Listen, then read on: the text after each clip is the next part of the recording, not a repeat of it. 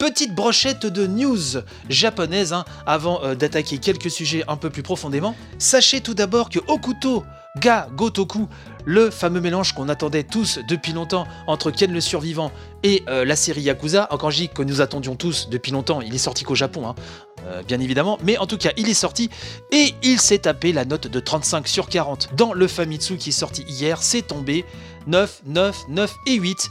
Grosse note hein, pour ce jeu, je le sais, les notes de Famitsu, ça vaut ce que ça vaut, mais en tout cas, vous êtes informés là-dessus. Une news un peu plus effrayante, c'est Square Enix qui a déposé le nom de Idol Fantasy au Japon. Et là, on est tous en train de trembler, on fouette du calfouette et on mouille les couches. Puis, euh, ce que... Euh, si c'est un jeu mobile avec des... en reprenant des héroïnes de Final Fantasy et en voulant faire des idols... Alors excusez-moi, mais là j'ai envie de dire au secours, mais mais mais mais, mais j'ai déjà été un petit peu méchant avec Square Enix en début d'émission. Attendons de voir, attendons de voir ce que ça va donner.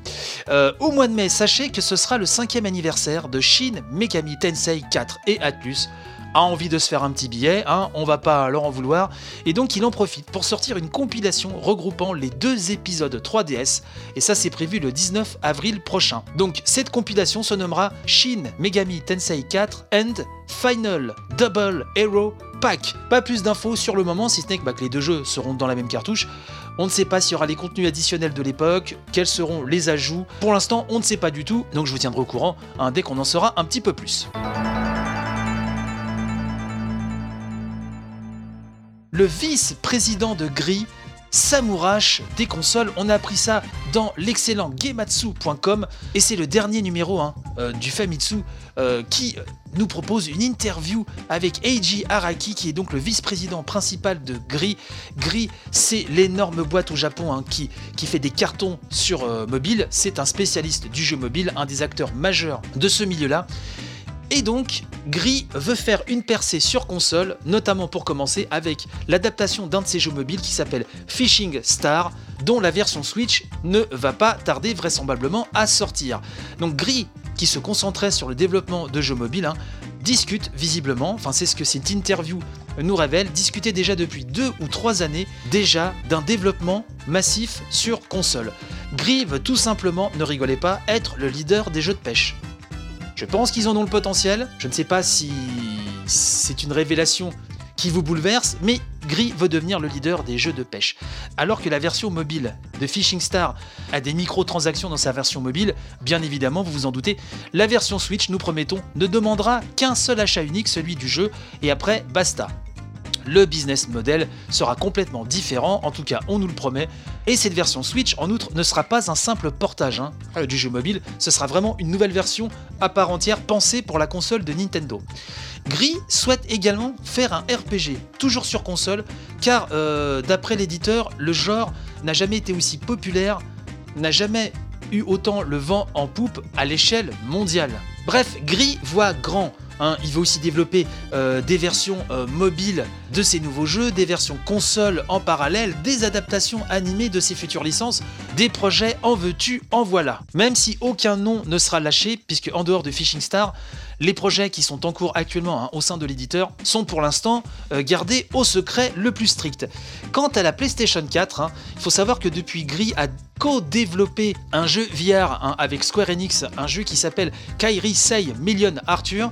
Ils ont donc déjà acquis, nous disent-ils, un savoir-faire en la matière. Ils veulent également trouver une occasion de développer des jeux sur PlayStation 4. Et donc, le vice-président nous dit qu'à l'intérieur de sa société, les employés accueillent avec joie et allégresse le développement sur Switch. Ils sont heureux de pouvoir développer sur une plateforme Nintendo dont ils sont complètement fans. Et eh ben, grand bien leur face, on attendra de voir ce que ça donne, mais en tout cas, encore un nouvel acteur à fond sur Switch. Je crois que finalement, euh, à part ma grande tante, euh, tout le monde fait des jeux sur Switch, quelque part. Allez, on va parler de Nier Automata à travers deux news. Et oui, vous savez que moi, c'est mon jeu, mon jeu, mon jeu avec Zelda et Mario Odyssey hein, de l'année 2017. L'immense, l'incroyable Nier Automata. Et ben, on a appris sur jeuxvideo.com hein, euh, qu'un album piano collection a été annoncé au Japon. Et donc jeuxvideo.com nous dit que si euh, on suit avec quelque peu d'intérêt les jeux de Square Enix, nous savons probablement, nous dit jeuxvideo.com, que euh, les pianos collection de l'éditeur sont une tradition. Personnellement, j'en ai toute une tripotée liée au Final Fantasy. J'imagine que pour certains d'entre vous, c'est le c'est le même cas. En ce qui concerne Nier Automata, qui va donc bénéficier de son propre album Piano Collection, il sortira donc cet album au Japon le 25 avril de cette année et sera disponible au prix de 2800 yens, soit un peu plus de 21 euros. Il est possible, hein, pour ceux en tout cas qui vivent au Japon, de le commander sur le Square Enix e-store ou sur la page Amazon Japon. Pour le moment, la tracklist n'a pas été dévoilée et aucune date de sortie occidentale n'a été évoquée. Enfin, on nous dit que la qualité des morceaux composés pour cette licence permet sans doute à Square Enix de se prêter à l'exercice de réarrangement et on espère grandement connaître et rapidement connaître surtout la tracklist de Nier Automata Piano Collections. Je le répète, la bande son de Nier Automata est pour moi la plus belle hein, qu'on ait pu entendre avec celle de Final Fantasy VI et de Valkyrie Profile. Vraiment, moi, c'est mes trois BO euh, euh, ultimes et même pas forcément de jeux vidéo. Hein. En général, c'est voilà. Je ne le répéterai jamais assez. Jouez à Nier Automata.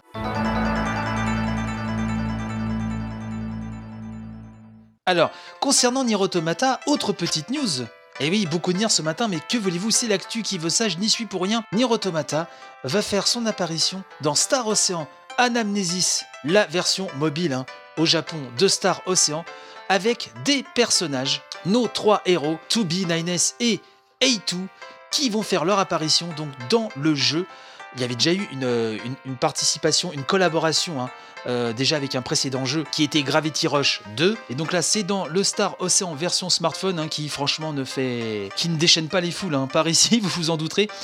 Et donc, les personnages de Nier Automata, hein, donc, qui vont débouler le 29 mars prochain, chacun des trois héros du jeu ont été designés par des cara designers différents. Et on retiendra surtout le grand, le célèbre Akiman, qui lui a croqué une Toubi de toute beauté. Hein, vous irez voir ça sur internet, mais c'est absolument magnifique.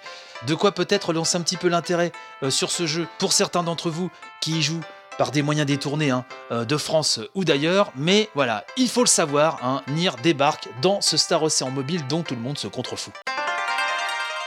Avant de conclure cette rubrique 100% Japon, j'aimerais citer, toujours on va revenir sur, euh, sur Vanifraise, car euh, sur le Discord de l'émission, tu m'as dit qu'il fallait absolument en parler ce mercredi. Parler de quoi?